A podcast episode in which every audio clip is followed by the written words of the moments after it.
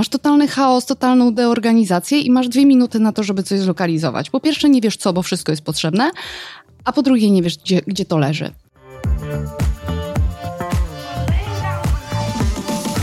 U podstawy w ogóle porządku, doprowadzenia przestrzeni do porządku jest to, żeby w pierwszej kolejności pozbyć się tych rzeczy, które ci ten bałagan najbardziej robią. Nie ludzi, rzeczy.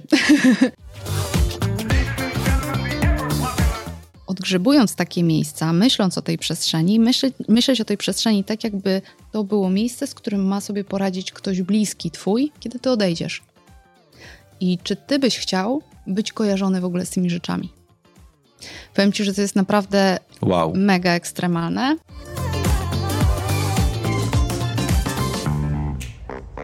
Dziękuję Ci bardzo, że słuchasz mojego podcastu. Bardzo Cię proszę o drobną przysługę oceń moją audycję. To ma wpływ na pozycjonowanie w rankingach. Twój głos ma dla mnie bardzo duże znaczenie. Zapraszam do wysłuchania kolejnego odcinka. Herra on Air. Wywiad rzeka z tymi, którzy płyną pod prąd.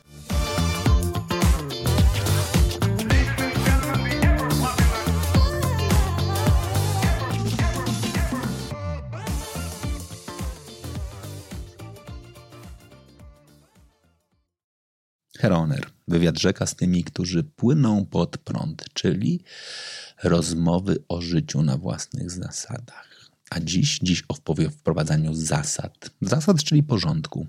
Porządku w otaczającej nas rzeczywistości. No właśnie, i czy da się żyć spontanicznie i nie zginąć? Nie zginąć pod ilością rzeczy, które nas otaczają w szafach i wszystkiego rodzaju przydasiami dziewczyna, która pomaga zapanować nad tym. No i teraz zobaczymy, czy naprawdę jest to do ogarnięcia. Agnieszka Witkowska, architekt porządku. Dzień dobry. Dzień dobry, witam bardzo serdecznie. Skąd pomysł na to, żeby zajmować się w ogóle porządkowaniem przestrzeni? Ha, długa i złożona historia i miała oczywiście kilka, kilka przystanków. Pierwszym przystankiem były moje osobiste doświadczenia. Mhm. E, ja byłam bałaganiarą, totalnym chomikiem. E, mając jakieś 25 lat, e, to był taki moment, kiedy wyszłam ze stałego związku, zamieszkałam sama, czyli wiesz, jakby żadne zasady już jakby nie obowiązywały, wszystko ustalałam ja. E, miałam e, dobrze płatną pracę, więc mogłam sobie na dużo pozwolić, nagradzać się za różne e, osiągnięcia, co wiązało się z tym, że na przykład wiesz, szłam do sklepu, jak tylko pojawiała się nowa kolekcja, mhm. kupowałam rzeczy, które po pierwsze kupowałam je bez przymierzania, kupowałam je, można powiedzieć, nałogowo, pakowałam je do szafy z metkami, tam zostawały. Zdarzało mi się kupić nawet jakieś rzeczy podwójnie, nie pamiętając, że już coś kupiłam. Mieszkałam e, w mieszkaniu, można powiedzieć, mało, tylko tam nocowałam. E, był, e, mieszkanie było takim magazynem. Był totalny bałagan. No i doszło do takiej sytuacji losowej, w której w mieszkaniu nade mną wybuchł pożar. I musiałam bardzo szybko opuścić swoje mieszkanie. I strażak dał mi szansę. Powiedział: Masz dwie minuty na to, żeby wejść do swojego mieszkania i zabrać najważniejsze rzeczy. Dwie minuty. Wchodzisz do mieszkania, po pierwsze z takim, wiesz, e, bagażem tego, że tobie się wszystko przyda, tobie wszystko jest potrzebne i w ogóle to wszystko jest, wszystko jest dla mnie, wszystko przyda się. A drugie, że nie wiesz, co gdzie masz. Masz totalny chaos, totalną deorganizację i masz dwie minuty na to, żeby coś zlokalizować. Po pierwsze, nie wiesz co, bo wszystko jest potrzebne, a po drugie, nie wiesz, gdzie, gdzie to leży. Oczywiście chwyciłam jakieś totalnie, wiesz, przypadkowe rzeczy, i to był taki pierwszy moment, w którym, ja, w którym doszło w ogóle do mnie, że ja, ja nie znam swojego stanu posiadania, a później z tym stanem e, działałam odzyskując tak naprawdę rzeczy, które po tym zalaniu się jeszcze do czegoś nadawały. Ja wtedy przeżyłam taki swój pierwszy decluttering, takie pierwsze odgracanie, tylko bardzo, bardzo ekstremalne. Nie decydowałam, co chcę, żeby ze mną zostało, wiesz, tak jak na przykład robią to teraz mhm. moi klienci, i wybierają, co, co chcą, bo jest piękne, bo jest pamiątkowe, bo jest przydatne, tylko ja podejmowałam decyzję na zasadzie, na co ja chcę spożytkować swoją energię, czas, być może pieniądze, żeby to odzyskać. Co jest dla mnie aż tak ważne, że nie wyrzucę tego tylko dlatego, że jest zalane albo dlatego, że jest zniszczone. I to był taki pierwszy moment, który i takie wiesz, pierwsze odgracanie, które mi uświadomiło, że faktycznie życie z mniejszą ilością rzeczy jest łatwiejsze. Mhm. To, co powiedziałeś o tej spontaniczności, ja jestem bardzo spontaniczna, więc nie blokuję wcale tej spontaniczności, tylko mniej stresuję. Nawet właśnie w spontanicznych jakichś decyzjach, zmianach planów e, czy czymkolwiek takim, to bardzo ułatwia, kiedy nie musisz martwić się tak bardzo o rzeczy. Mhm. Tak dużo rzeczy cię nie przywiązuje. Więc, e, więc to było coś, z czym ja sobie żyłam jeszcze przez, e, przez kilka lat, nie myśląc o tym, że ja w ogóle kiedykolwiek będę się tym zajmowała zawodowo. To nie przyszło wtedy, to przyszło tylko takie, wiesz, pogaduchy, nie wiem, ze znajomymi, że słuchaj, teraz jest, jest, mi fajnie, jest mi lżej, e, ja dbam bardziej o swoje rzeczy, wybieram rzeczy na przykład, nie wiem, lepszej jakości, jeżeli chodzi o ubrania, żeby mieć je na dłużej i te zakupy nie są już mi tak bardzo potrzebne, żeby na przykład się nagrodzić. Robię to w inny sposób, ale nie są to po prostu rzeczy. I to, że mnie właśnie nie zalewa, ja się czuję taka wiesz, lżejsza. Jest mi łatwiej utrzymać porządek. Krócej sprzątam, bo ja oprócz tego, że byłam zagracona, to ja lubiłam sprzątać. Tylko wiesz, ile to trwało, kiedy mhm. masz dużo rzeczy i musisz je przywalać po prostu z miejsca na miejsce, a kiedy masz tych rzeczy niewiele i pozostaje ci więcej czasu, żeby się cieszyć tą przestrzenią. Ja w ogóle bardziej zaczęłam patrzeć na estetykę samej przestrzeni, wnętrz, niż tego, że po prostu tylko, żeby mieć miejsce, żeby tutaj coś upchnąć, jeszcze kupić kolejną szafę i, i, i ją obstawić swoimi rzeczami. Więc to była taka pierwsza rzecz. Później e, w mojej totalnie zakręconej e, historii miało miejsce to, że Właśnie, och, to jest wa bardzo ważne, żeby, żeby nie, słuchacze nie stracili wątku. Po tym, e, że po tym jak już się odgraciłam, po tym jak podjęłam decyzje dotyczące rzeczy, przyszło, decyz- przyszło do podejmowania decyzji większych.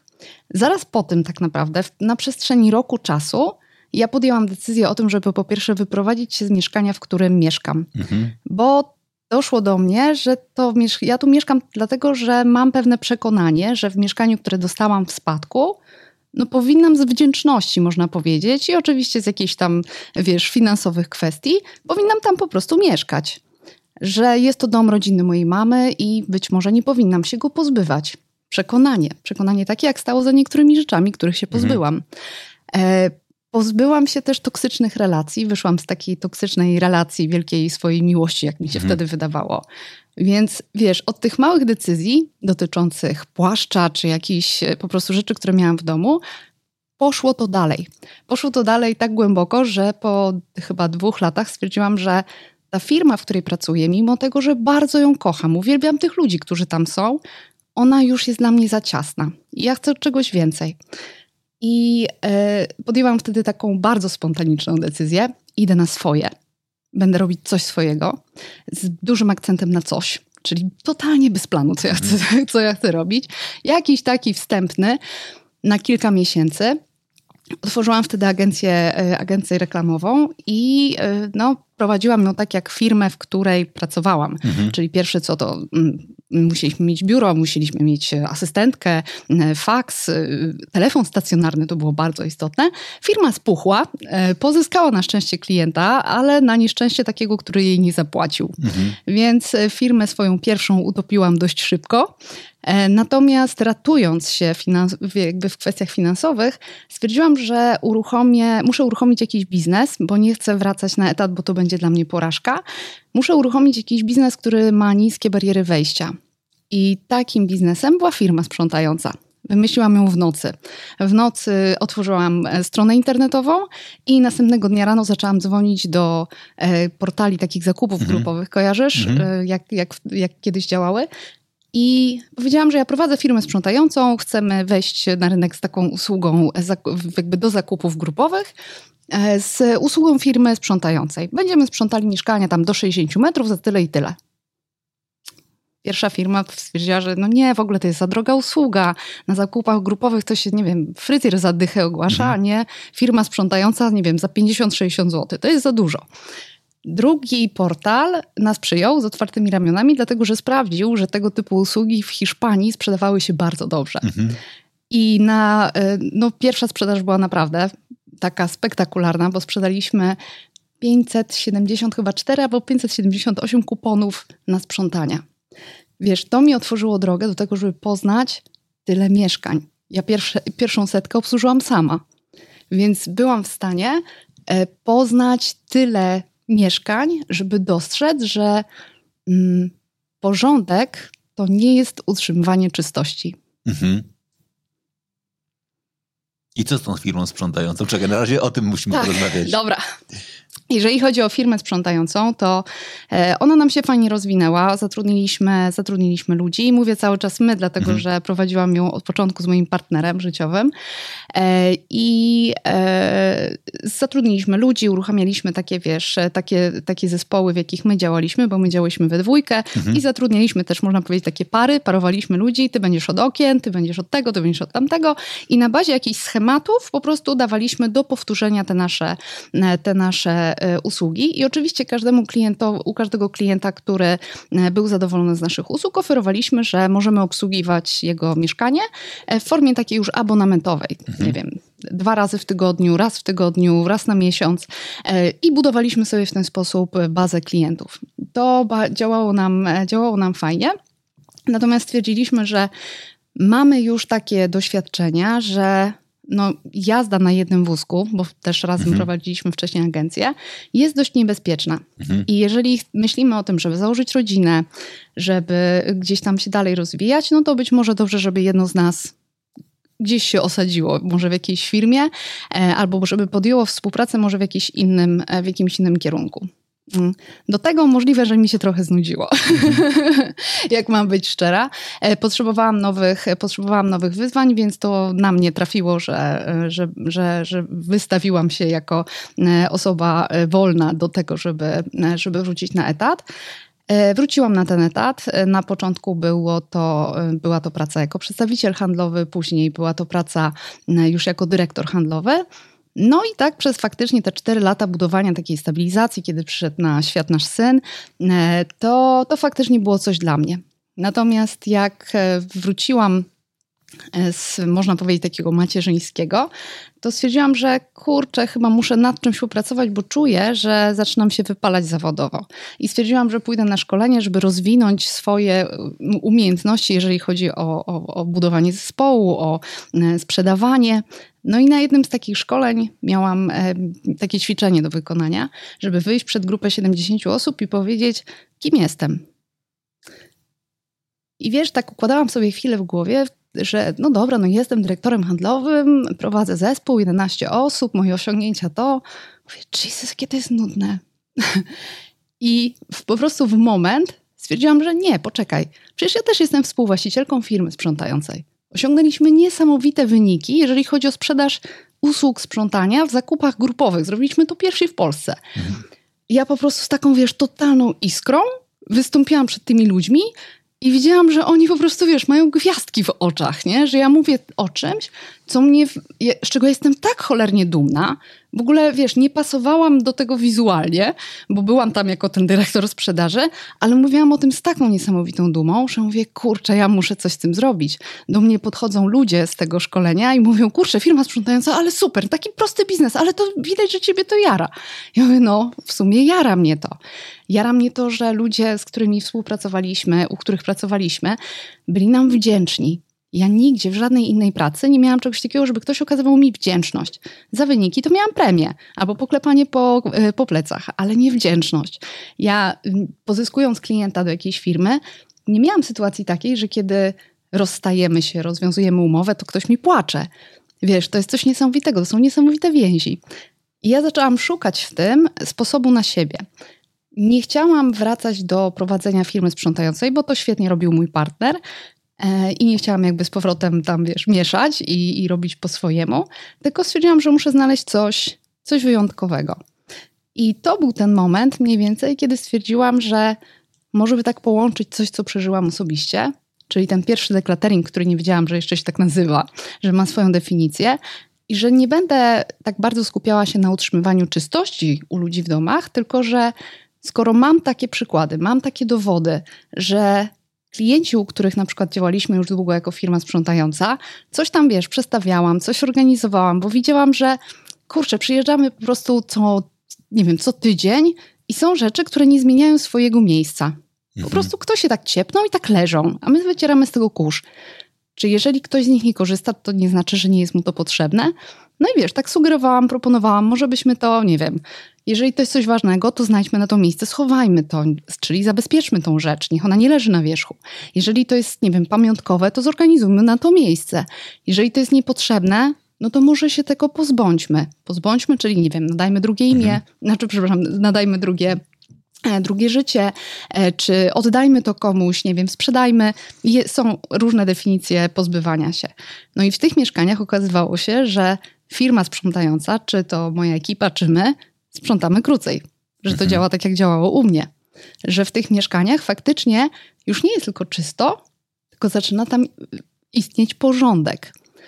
I w tym toku doszłam do tego, że okej, okay, nie będę świadczyła usług sprzątania, tylko porządkowania. Będę pomagała ludziom w tym, żeby pozbywali się tych niepotrzebnych rzeczy i będę im organizowała tą przestrzeń tak, żeby wygodniej się im żyło w tej przestrzeni, żeby łatwiej im było zachować porządek. Tak mniej więcej pokrótce doszliśmy do momentu architekta porządku.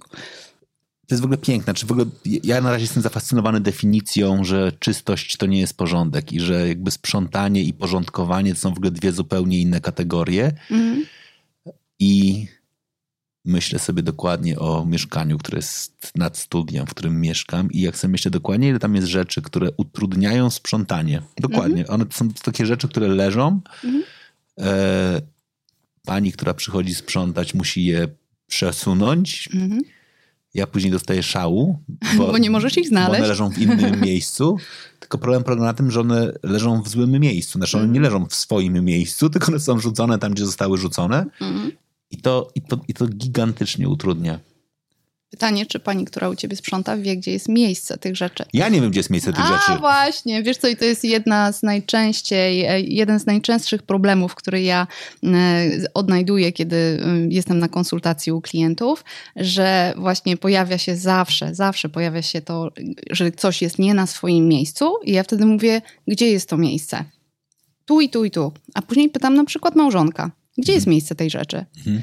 I jeżeli on nie wie, skąd to brać, to bardzo mocno zagraca żonie głowę, która musi cały czas analizować, gdzie coś jest, kiedy jest pytana. Mhm. To samo, jeżeli chodzi o dzieci. Tak samo nie wie, gdzie ma to odłożyć, bo nie wie, gdzie jest to miejsce. Odkłada to tam, gdzie albo gdzie popadnie, albo tam, gdzie wydaje mu się, że będzie dobrze, żeby ta rzecz leżała. Tak samo, jeżeli my sami nawet mieszkamy, czy sami mamy jakąś swoją przestrzeń i nie wyznaczymy sobie jakichś miejsc najwygodniejszych, najbezpieczniejszych dla rzeczy, to tak naprawdę odkładamy tam, gdzie akurat padło. Tam, mhm. gdzie dzisiaj będzie miejsce dla tej rzeczy. I dlatego jest trudniej się po prostu w tej przestrzeni później odnaleźć, a to bardzo mocno wpływa na naszą efektywność i na to, żeby zlokalizować jakieś rzeczy, które faktycznie nam są potrzebne. Kiedy się, nie wiem, pakujemy, kiedy potrzebujesz czegoś do, e, do zanotowania. Jeżeli nie wiesz, gdzie masz ten głupi długopis, no to po prostu będzie ci, e, będzie ci to trudniej. E, będziesz musiał wykonać ileś tam więcej ruchów, niż idąc do miejsca, w którym wiesz, że on będzie leżał. To w ogóle dotyczy jeszcze jednej rzeczy. Ty też między słowami o tym powiedziałaś, -hmm. że mamy tendencję do tego, żeby rozbudowywać przestrzenie, na których będziemy trzymali różne rzeczy. -hmm. Właśnie sobie uświadomiłem, że my dokładnie jesteśmy dwa tygodnie po takiej decyzji. Doszliśmy do momentu, w którym e, jedna biblioteka, którą mamy, przestała mieścić książki. -hmm. W związku z czym dokładnie padła decyzja, musimy kupić drugą szafę na, na mhm. książki. Później bardzo długi proces, gdzie ją postawimy, bo generalnie nie ma miejsca na tą, na tą drugą szafę, w związku z czym znaleźliśmy miejsce na to, żeby postawić książkę i jak teraz ciebie słucham, to myślę sobie, ja pierdzielę. Dlaczego ja mam takie przekonanie, że książek się nie oddaje? Mm. Czy wracasz do tych, które w życiu, znaczy, przeczytałeś? Mało, tam, tam jest mnóstwo książek, które leżą i które nawet gdyby ktoś mnie spytał, czy one mają dla ciebie jakąkolwiek wartość, tak? Mm -hmm. Sentymentalną, emocjonalną, merytoryczną, daj Bóg i tak dalej. Tam jest mnóstwo książek, które kiedyś dostałem, przejrzałem i postawiłem mm -hmm. na mhm. półkę którą kupiłem, przeczytałem, ale to na pewno jest taka książka, do której nie chcę wrócić totalnie. Mm -hmm. Znaczy wiem, że to jest jedna z tych książek, do których nie chcę wrócić, ale to jest dokładnie, teraz sobie to uświadamiam, to jest pochodna mojego domu. Tak? Znaczy mm -hmm. mój dom rodzinny, jeśli chodzi o książki, był domem, w którym dokładnie książek było zawsze wszędzie dużo i się ich nigdy nie wyrzucało. Znaczy książka była w takiej kategorii, tego się nie, nie wyrzuca w rozumieniu dokładnie nie oddaje i tak dalej. Jedyne podręczniki, które sprzedawałem jako dziecko, to były podręczniki szkolne. Na koniec roku szkolnego stałem na rynku i sprzedawałem swoje stare książki. I teraz dokładnie sobie o tym myślę. Ej, przecież regularnie moi znajomi wystawiają na przykład w mediach społecznościowych y, skompletowane książki tam z naklejonymi żółtymi mm -hmm. karteczkami w jakich cenach tak. i ewidentnie one, one wszystkie dobrze schodzą. Mm -hmm. Dlaczego w mojej głowie dokładnie jak mm -hmm. się okazało, że pojawia się konieczność tego, że nie wszystkie książki mieszczą się na półkach, nie pojawia się pytanie pod tytułem przesegregujmy te, które warto trzymać i te, których nie warto trzymać, wyrzućmy, mhm. tylko pojawia się głupie myślenie, kupmy dodatkową półkę. E, wiesz co, po pierwsze dlatego, że e, mimo tego, że myślałeś o tym tutaj na gorąco, to nadal używasz słowa wyrzućmy, e, a nie chcesz wyrzucać, bo to jest marnowanie. Mhm. I to jakby to jest pierwsza rzecz, która jest najprostsza do zmiany, czyli jak już zaczniesz myśleć i mówić w kategoriach tego, że przekażesz przekażę ją dalej, mhm. E, bo jeżeli to jest dobra książka i niesie ze sobą jakąś wartość, to przekaż ją dalej, żeby ktoś też mógł tą wartość tak naprawdę uzyskać z tej książki. To jeżeli chodzi o wartościowe. E, jeżeli chodzi o książki, które nie są ci do niczego potrzebne albo nie będą ci nawet schodzić, też są na to miejsca, gdzie możesz się w bardzo prosty sposób tej rzeczy pozbyć, ale nadając jej drugie, drugie życie. życie. I jeżeli myślimy przez ten pryzmat, że te rzeczy, ty ich nie marnujesz, ty ich nie wyrzucasz, ty nie produkujesz śmiecia, tylko po prostu przekazujesz to dalej, to już jest łatwiej się tych rzeczy pozbyć i uświadomić sobie właśnie to, że okej, okay, ta rzecz miała ze mną drogę przez jakiś czas, Dalej nie potrzebuję jej, nie potrzebuję jej ciężaru, nie potrzebuję przestrzeni, którą, e, którą ma mi zajmować. Znaczy ja potrzebuję przestrzeni, ona tej przestrzeni już u, u, mnie nie potrzebuje.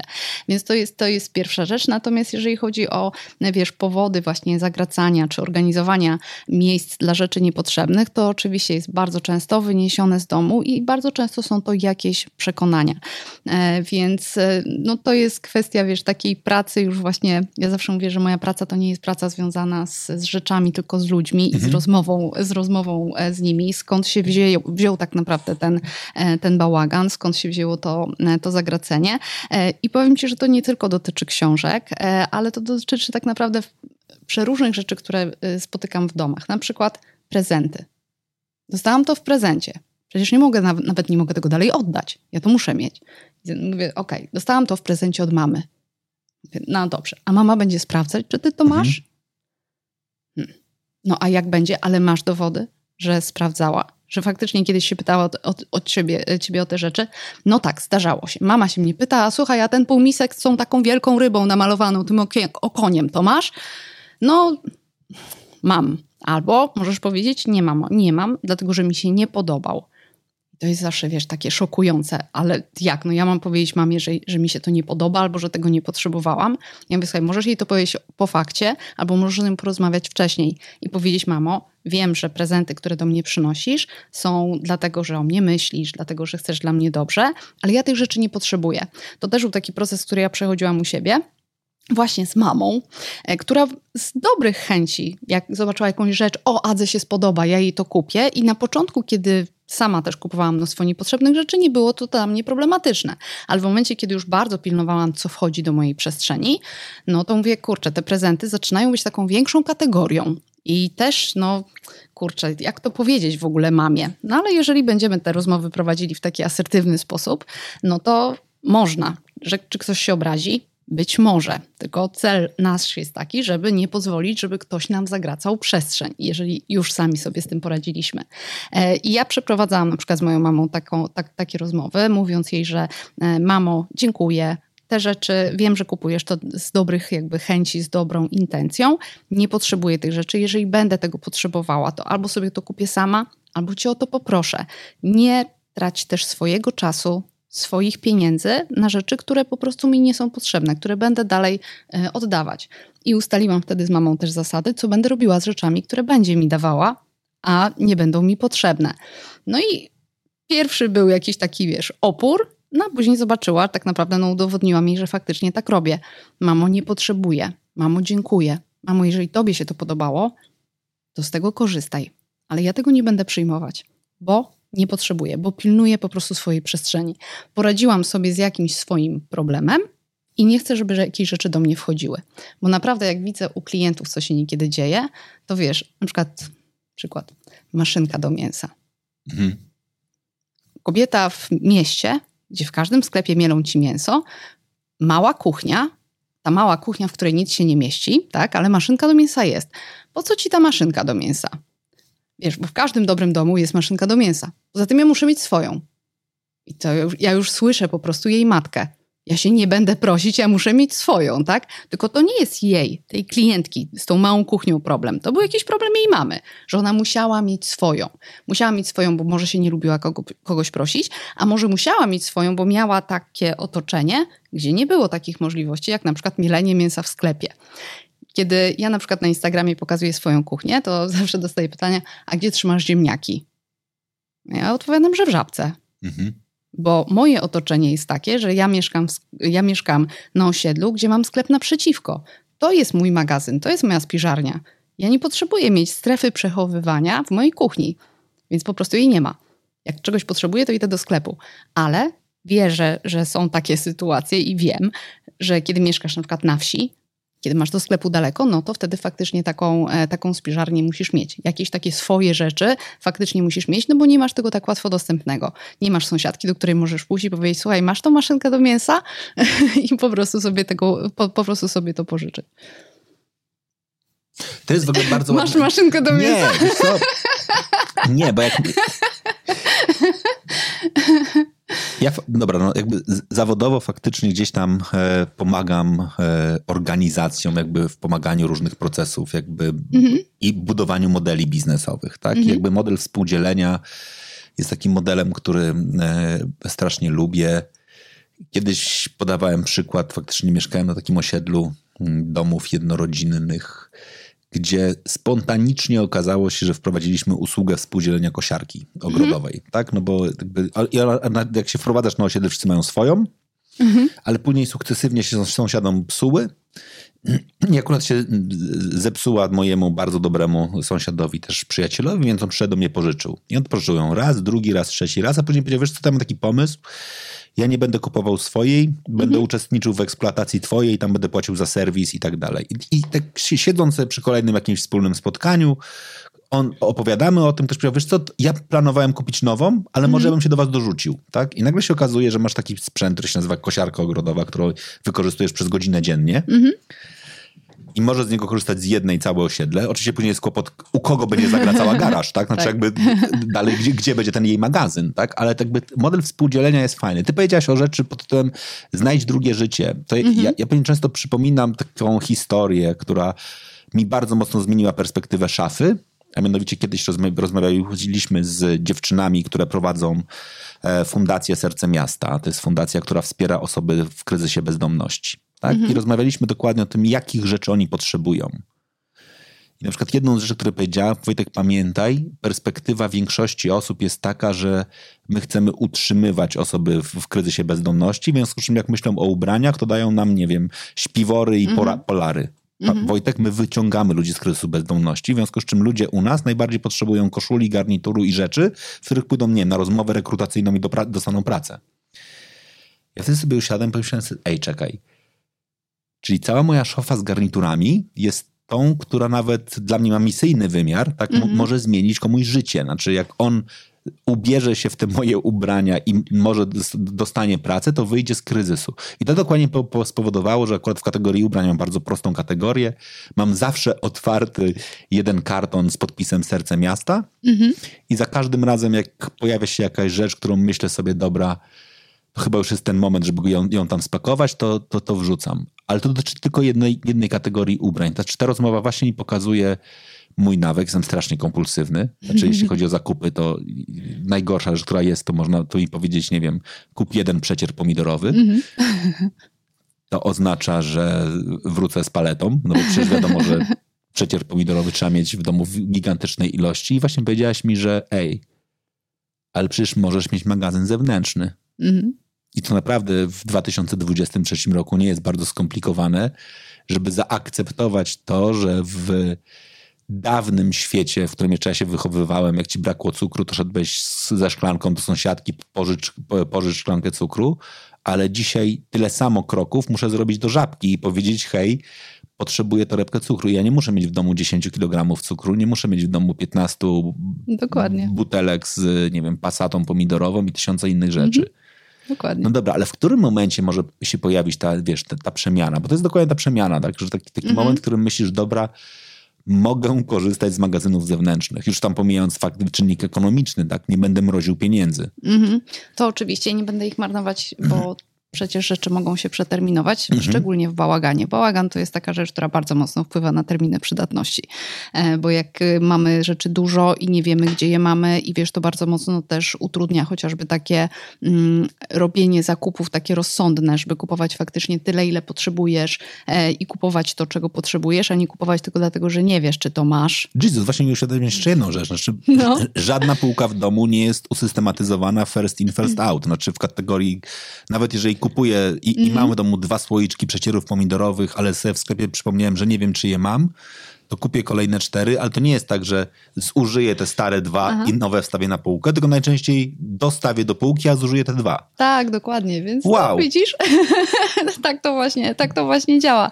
E, wiesz, ja, e, ja moim klientom podpisuję półki, żeby jakby podpowiedzieć im, jak działać i, jak, i żeby pamiętali po prostu, bo wiadomo, że kiedy, e, kiedy robię u nich porządek, kiedy najpierw im wyprowadzam wszystko z ich szafek, a później wprowadzam na nowo, no to żeby e, jakby były, było to do zachowania, no to po prostu podpisuję im, tu, tu będzie miejsce na to, tu będzie miejsce na to, na przykład bardzo często podpisuję tak, tak półkę, e, to, e, to zjedz w pierwszej kolejności. Tak? Że to są rzeczy, które są na przykład bliskie terminu przydatności, to powiedziałaś, powiedziałeś, że będziesz na przykład jeść, będziesz przygotowywać, a wiem, że to były rzeczy gdzieś tam schowane po prostu na dnie, czyli albo nie pamiętasz, że to masz, e, albo po prostu no, masz wymówkę, żeby to trzymać, a faktycznie tego nie zużyjesz, więc masz to, e, masz to w takim miejscu, żeby pamiętać o tym, żeby widzieć to i że faktycznie jak otwierasz tą szafkę z zapasami, to co tu jest? Jest mi w pierwszej kolejności. No dobra, co tam w ogóle jest, tak? I albo coś z tego faktycznie robię, albo nie.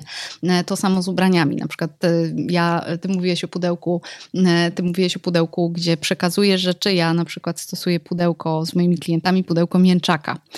Czyli jak, nie, jak widzę, że u klientów zaczynają się w procesie deklateringu pojawiać jakieś takie wymówki, że ale będę, ale poczekaj, ale może będę, do, ale będę w tym chodzić, a może wróci moda na to, a może jednak będę to z czymś tam łączyć, to mówię, wiesz co, nie widzę, żebyś była, był przekonany do tego. Zrobimy takie pudełko z terminem przydatności, wpiszemy na nim datę Mhm. i jeżeli do tej daty, do tego, z tego pudełka tej rzeczy nie wyciągniesz, to wynosisz to pudełko w całości. Ok? I wtedy jest, dobra, lepiej mi odpuściła. I jeżeli te, jeżeli te rzeczy faktycznie e, trafiają do pudła, ja czasami klientom, klientom przypominam albo proszę, żeby traktowali siebie serio i żeby wrócili po prostu do tego pudełka i je wyautowali w całości, jeżeli to, do tych rzeczy faktycznie nie sięgną. I to dotyczy różnych kategorii. W kuchni też można to zastosować. Będę robić jakieś tam danie. Okej, jeżeli to jest dzisiaj twoje zdanie, że to zrobisz, coś świadczyło o tym, że wcześniej tego nie robiłeś, nie? Nie było ci to potrzebne, no to po prostu daj sobie na to czas, daj sobie swój wewnętrzny termin przydatności, bo bardzo często coś trzymamy tylko dlatego, że a dobra, no ale to jest jeszcze dobre. No to, że coś jest dobre, to, że nie wiem, mąka ma, nie wiem, dwa lata ważności, jakaś mąka, bo miałeś na przykład e, jakąś jazdę na kupowanie różnego rodzaju mąk, ale do niczego jej nie stosujesz. Ona już jest bliska terminu przydatności, czyli dwa lata leżała w swojej szafce i mówisz, no ale ona przecież jest dobra, ale ona się przecież nie psuje. Tylko po co ma zajmować tutaj przestrzeń, jeżeli z niej nie korzystasz? I wiesz, jak do mnie trafiają klienci z problemem tego, że mam, ma- mam, mam za mało miejsca, nie wiem co gdzie mam, mam bałagan, czuję przytłoczenie, no to ustalamy wtedy cel. Co chcesz od tej przestrzeni? Chcę mieć więcej miejsca. Chcę wiedzieć, co gdzie jest. Chcę, żeby cała moja rodzina wiedziała, które rzeczy gdzie się znajdują. Chcę nie marnować na przykład jedzenia. Albo chcę korzystać faktycznie ze swojej szafy, a nie na zasadzie otwieram i nie mam się w co ubrać, a czciuchy się wysypują. Więc jeżeli to są cele, to ja wtedy ten cel bardzo często przypominam. I jak się pojawia na przykład taka wymówka, ale może jeszcze kiedyś, mówię, poczekaj, ale jeżeli mamy osiągnąć swój cel, chcesz mieć przejrzyście w tych szafkach, chcesz mieć może nawet jeszcze estetycznie, to ta rzecz po prostu staje nam na, na drodze do tego celu. Nie osiągniemy Twojego celu, nie będziesz miała tutaj mniej rzeczy, nie będziesz miała tutaj więcej miejsca, nie będziesz mniej przytłoczona, jeżeli zo- zostawimy wszystkie te rzeczy w tej przestrzeni. Możemy to wtedy poukładać, ale to będzie tak naprawdę tylko i wyłącznie Tetris. Ja Ci to ułożę inaczej, a Ty w tym i tak zrobisz bałagan. Więc wiesz, u podstawy w ogóle porządku, doprowadzenia przestrzeni do porządku jest to, żeby w pierwszej kolejności pozbyć się tych rzeczy, które ci ten bałagan najbardziej robią. Nie ludzi, rzeczy. Więc najpierw pozbywamy się to, z czego nie korzystamy, co utrudnia nam korzystanie z przestrzeni. To wiesz, jak e, nie wiem, ile masz t-shirtów? Przypominasz sobie? Tak, jesteś w stanie strzelić? 50? Wiszą czy są złożone? Są złożone. Dobra, tak na stertce, tak. Tak, ale musisz wziąć pod uwagę, że połowę z tego jest takich samych. Aha, okej. Okay. Ale i tak korzystasz z tych, to w takim razie korzystasz z tych, które leżą na górze, czyli były ostatnio wkładane jako te uprane. okay. Czyli u ciebie moglibyśmy na przykład zastosować taką e, metodę, oczywiście jeżeli chciałbyś się odgracać, bo to nie jest coś, co Czyli co po wypraniu wkładaj na dół. E, wiesz, można byłoby położyć taką kartkę na przykład, mhm. e, wiesz, kładziesz kartkę po prostu na górze mhm. stosiku i wszystkie nowe odkładasz na górze. Mhm. I na przykład umawiamy się, że słuchaj, to co trzy miesiące od naszej wizyty będzie pod tą kartką, znaczy, że tego nie no bo świeżo mhm. upranych nie włożysz pod nią. I to jest taki na, na przykład dla ciebie sygnał, z ilu rzeczy ja faktycznie korzystam, a ile leży w mojej szafie totalnie bez sensu. I to są rzeczy, które nawet pewnie ich nie założysz na siebie, albo nie będą to rzeczy pierwszego wyboru, bo wiesz, że one i tak będą najbardziej wygniecione. Mhm. Takie wiesz, najbardziej zmęczone tym, że po prostu tam, e, tym, że, tym, że po prostu tam leżą. Najgorsze są takie, które oszukują nas, nas raz na jakiś czas, czyli taki t-shirt, który założyłeś po dwóch latach raz. Mhm. Nawet przez chwilę byłeś dumny z siebie mówisz, ale fajny, mhm. będę go nosił częściej, po czym leży kolejne dwa lata. Tak.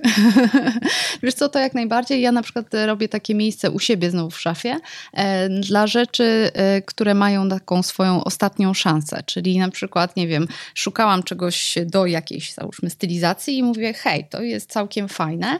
I ja to wyjmuję wtedy jako ta, pół, jako, wiesz, ta półka w kuchni, e, załóż mnie w pierwszej kolejności, czyli przy najbliższej okazji, na, kiedy będzie to pasowało, spróbuj się w to ubrać. Czyli żebym ja tego nie szukała, bo ja nie będę o tym pamiętała, jeżeli nie chodzę w tym non-stop, czyli nie jest to ten mój pierwszy wybór. Natomiast jeżeli będzie w tej, szaf, w tej szafie, w takim, ja mam taki koszyk, w tym koszyku, to znaczy, że to są te moje pierwsze stylizacje. Jeżeli w tej chwili, w której ja będę, e, wiesz, w tym nastroju tej okazji, nazwijmy to tak, i ta rzecz do tego nie odpowiadała, to znaczy, że już nie ma drugiej szansy dla tej rzeczy. Ta rzecz po prostu wychodzi z mojej szafy. Wychodzi do sprzedania, do oddania. Jeżeli nie jest w dobrym stanie, no to wiadomo, że idzie do, do, już do recyklingu, e, ale jakby Wiesz, czasem nam się wydaje, że o, jak będę iść, nie wiem, na jakąś tam hmm, premierę, na jakieś wydarzenie, na jakieś wydarzenie rodzinne, to, to wtedy to założę.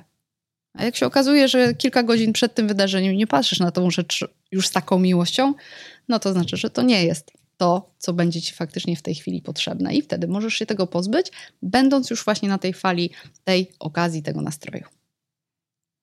Jak na razie mam trzy przemyślenia, takie dla siebie bardzo, bardzo, bardzo konkretne. Znaczy, mhm. pierwsza rzecz to jest, daję sobie prawo do błędu. Znaczy, w takim sensie, to, co trochę powiedziałaś, ja nie będę mówił o tym dzisiaj już mało, ale ile mhm. razy historycznie miałem trzymane rzeczy z metkami w, mhm. Mm, e, w szafach, czyli dokładnie, mhm. dokładnie tak samo jak ty, czyli e, no dobra, mam zachowania kompulsywne, czyli podobała mi się jedna koszulka, kupiłem dwie, dwie, mhm. dwie kolejne w dwóch innych kolorach. Ten jeden, który mi się podobał, to oczywiście nosiłem, a te tak. dwie pozostałe sobie leżały i, e, i szły, ale jest też taki moment, że kupujesz rzecz, którą nosisz przez pierwszy, dobra, miesiąc. Mhm i później fascynacja spada. Mhm.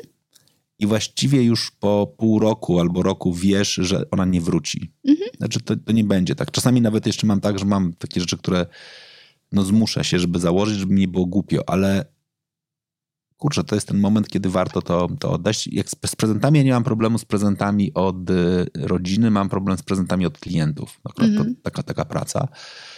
E, bo one często są z logotypem. Mhm. I, I, sobie myślę, kurczę, im powinienem dać jakieś specjalne, y, specjalną, no wiesz, no nie oddam na przykład gdzieś, żeby ktoś chodził z logotypem danej marki, ale właśnie teraz sobie ale właściwie dlaczego nie? Właściwie -hmm. to, to jest totalnie tylko i wyłącznie moje przekonanie. Tak, I, przekonanie. I, I, ten moment pracuj na przekonaniach jest dla mnie bardzo, bardzo fajny, to, to co powiedziałaś. No właśnie. I teraz są moim zdaniem trzy etapy bez względu na to, na którym, na którym jesteś e, pewnie pracy. Pierwszy to jest, jak do tego nie, do, jak do tego nie dopuścić, żeby, żeby te rzeczy się pojawiły, albo jak się ich pozbyć szybko. I ja jestem w ostatnim czasie po trzech przeprowadzkach pod rząd, znaczy pod rząd, w sensie w, w, w ciągu ostatnich tam pięciu lat, pewnie pięć razy się przeprowadzałem.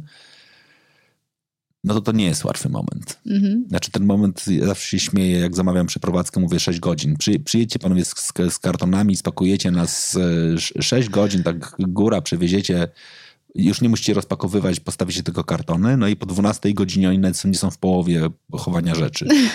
I teraz pytam na, naprawdę, z perspektywy przeprowadzki, mm. lepiej jest robić proces odgruzowywania się w starym mieszkaniu, zanim się włoży do kartonów, czy w nowym wy, wyciągając? E, wiesz co, ja kocham przeprowadzki. E, bo ja też zawodowo zajmuję się przeprowadzkami i z racji tego, że właśnie zajmuję się e, odgracaniem i organizacją, to te przeprowadzki też tak pięknie mi się wpisały w zakres, w zakres usług. E, I jeżeli... Ale rozumiem, że to nie są takie przeprowadzki czyste, tylko to są przeprowadzki z usługą odgracania. Wiesz co, najczęściej tak. Najczęściej mhm. tak, nawet jeżeli e, czasem nie, nie była, na przykład odgracanie nie było w zamyśle klienta, to jeżeli wiąże to na przykład z usługą organizacji, no to ten deklatering i tak nam wchodzi. To nie byłabym sobą, gdybym mhm. zapytała, czy to na pewno jest potrzebne. E, jeżeli chodzi o, wiesz, taką, e, kiedy się pozbywać tych rzeczy, to ja na przykład moim klientom rekomenduję zawsze to, że jeżeli mamy zrobić tą przeprowadzkę sprawnie. Jeżeli masz nie płacić za przewożenie niepotrzebnych rzeczy, mhm. jeżeli masz nie e, budować szaf dla mhm. niepotrzebnych rzeczy, zobacz ile, ile kosztów jest do poniesienia dla niepotrzebnych rzeczy, to najlepiej odgrać się w momencie, jeżeli to jest nowe mieszkanie na przykład, zanim zaczniesz pracę z architektem wnętrz. Zanim zlecisz budowanie zabudowy do niepotrzebnych rzeczy.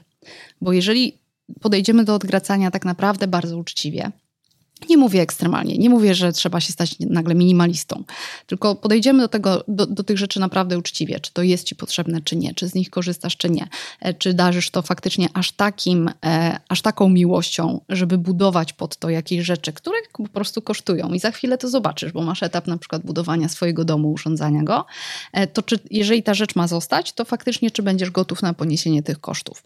I jeżeli chodzi o, jeżeli chodzi o, mm, o odgracanie, ono oczywiście w tym starym mieszkaniu jest najlepsze do zrobienia, ale ja zawsze zalecam, żeby jeszcze w nowym spróbować Powtórzyć. jeszcze raz. Tak, mhm. bo czasami nam się coś wydaje, że e, jakby tutaj dochodzi wtedy taka nowa kategoria. Jakby poza tym, że coś ma być e, przydatne, coś ma być e, dla ciebie piękne, pamiątkowe, to w momencie, kiedy wchodzisz do nowej przestrzeni, dochodzi nowa kategoria, czy to pasuje. Mhm. Bo wiesz, czasami zmieniamy totalnie swoje wnętrze, stajemy się zupełnie innymi ludźmi i w tym, jak widzisz to nowe wnętrze, to nagle tak wiesz, patrzysz na te rzeczy i to tutaj nie pasuje. To w ogóle nam do tego stylu nie będzie już pasowało, bo jest to teraz, i teraz jest najlepsza okazja, żeby się tego pozbyć, bo jak to schowamy, no to już i ma, ma zorganizowane miejsce? Ma. Ma pudełeczko? Ma. No to już umarł w butach, no, będzie tam leżało. E, ale, ale faktycznie to odgracanie przed to jest idealna, e, idealne podejście. E, przeprowadzki są chyba takie, takimi mm, momentami chyba najbardziej zachęcającymi do tego, żeby się tych rzeczy pozbyć i wiesz co, wtedy my też widzimy ile mhm. mamy tych rzeczy. Dlatego ja stosuję z klientami, e, którzy na przykład się nie, przeprowadza, nie przeprowadzają e, i zresztą pisałam też w mojej książce o takiej metodzie, którą opracowałam właśnie na bazie przeprowadzek, wyprowadź się. I polega ona na tym, że niezależnie od tego, czy masz się wyprowadzać z domu, czy nie, ja cię wyprowadzam. Spakuj wszystko. Tak. Znaczy wiesz co, może nie pakuję, Ja bo... rozumiem, ale mhm. jakby w tak. sensie wyciągnij Stana, wszystkie W Stanach rzeczy. zresztą jest taka, e, jest taka moda, gdzie w ogóle rzeczy są pakowane do kartonów faktycznie i ludzie będąc w swojej przestrzeni, na, na przykład w kuchni, wyciągają każdego dnia te rzeczy, które są im potrzebne i te chowają do, swojej szaf, do, swojej, do swoich szafek z powrotem. To, co nie zostało rozpakowane, mhm. znowu dają sobie jakiś tam czas, to jest miesiąc, to jest tydzień, to znaczy, że nie były im potrzebne. Ja tą metodę tak troszeczkę, można powiedzieć, e, mm, ugładziłam i, i, jest taka może bezpieczniejsza, bo ludzie boją się tego, że będzie coś schowane. E, ja robię taką wyprowadzkę na zasadzie położyć to wszystko na podłodze. Mhm. Po pierwsze, żeby doszło do ciebie, ile tego faktycznie jest. Żeby zobaczyć, ile jest tych rzeczy, żeby je skategoryzować, bo bardzo często, wiesz, ten brak systemu przechowywania sprawia, że masz wiele rzeczy, które się powtarzają. Totalnie. które służą do tego samego, y, których masz, wiesz, zdublowane, bo nie wiem, tam, to mieszadło mi nie pasowało, tamto mieszadło mi nie pasowało, ileś tych mieszadeł nagle mam. Jedno jest w tej szufladzie, jedno jest w tamtej, a jeszcze jakieś są w ogóle schowane gdzieś w mniej dostępnym miejscu. I dopiero jak to widzisz, skategoryzujesz, z lotu ptaka widzisz, jak ile masz tych rzeczy, jakie masz kategorie, no to też te decyzje odnośnie pozbywania się rzeczy, no podejmujesz już znowu z takim kolejnym, z taką kolejną kategorią, czyli czy ja mam tego wystarczająco Tak? Czyli to, że ta rzecz jest mi potrzebna, to okej, okay. ale czy są mi potrzebne dwie, trzy, osiem?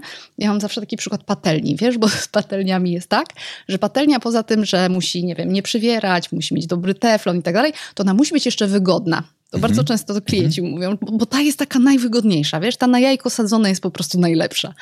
I ja mówię, okej, okay, to w takim razie mamy 11 patelni. Mhm. Tak, na przykład na rodzinę dwuosobową.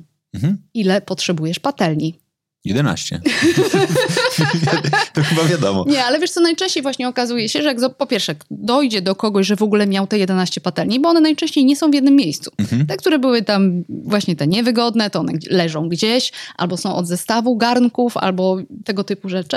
Jak i zobaczymy wszystkie razem, to ja mówię, dobra, najpierw wybierz te, które po prostu ta jest najlepsza do jajka, ta jest najlepsza do schabowego, a co z tą resztą się dzieje? Czy one są ci potrzebne? Czy ty, z nich, czy ty z nich korzystasz? No i najczęściej przypominam, jaki jest cel.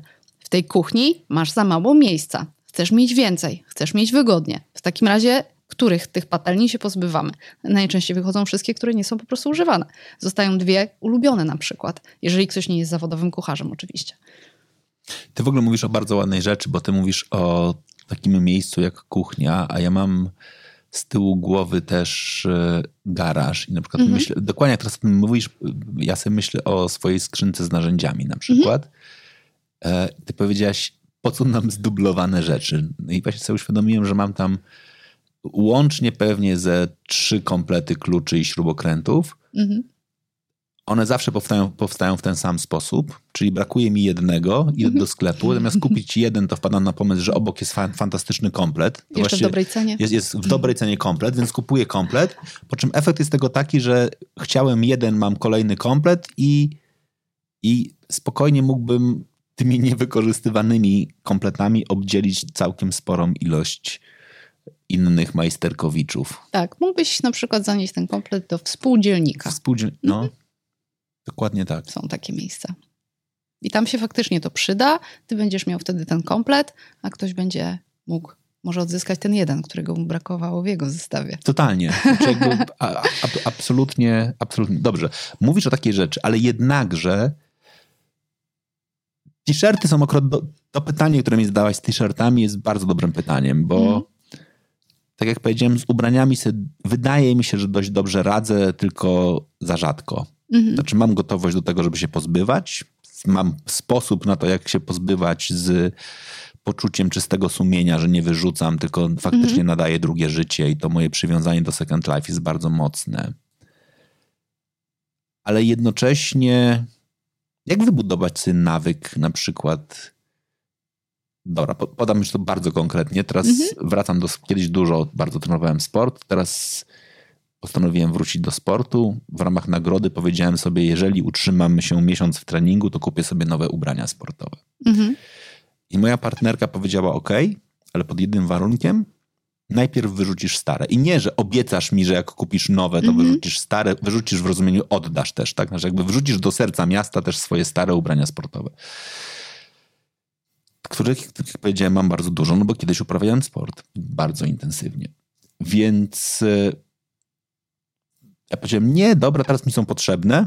Mhm. Jak kupię, to wymienimy. Ona powiedziała, nie, Wojtek. Znaczy, od razu teraz, i to zrobiła dokładnie, co ty powiedziałaś, wywalmy wszystkie na środek pokoju. Mhm. Zostaw sobie dwie koszulki, które potrzebujesz teraz na ten etap przejściowy. Wszystkie pozostałe już możesz się z nimi pożegnać, bo skoro tam przeleżały tyle czasu i w ogóle zapomnij o tym.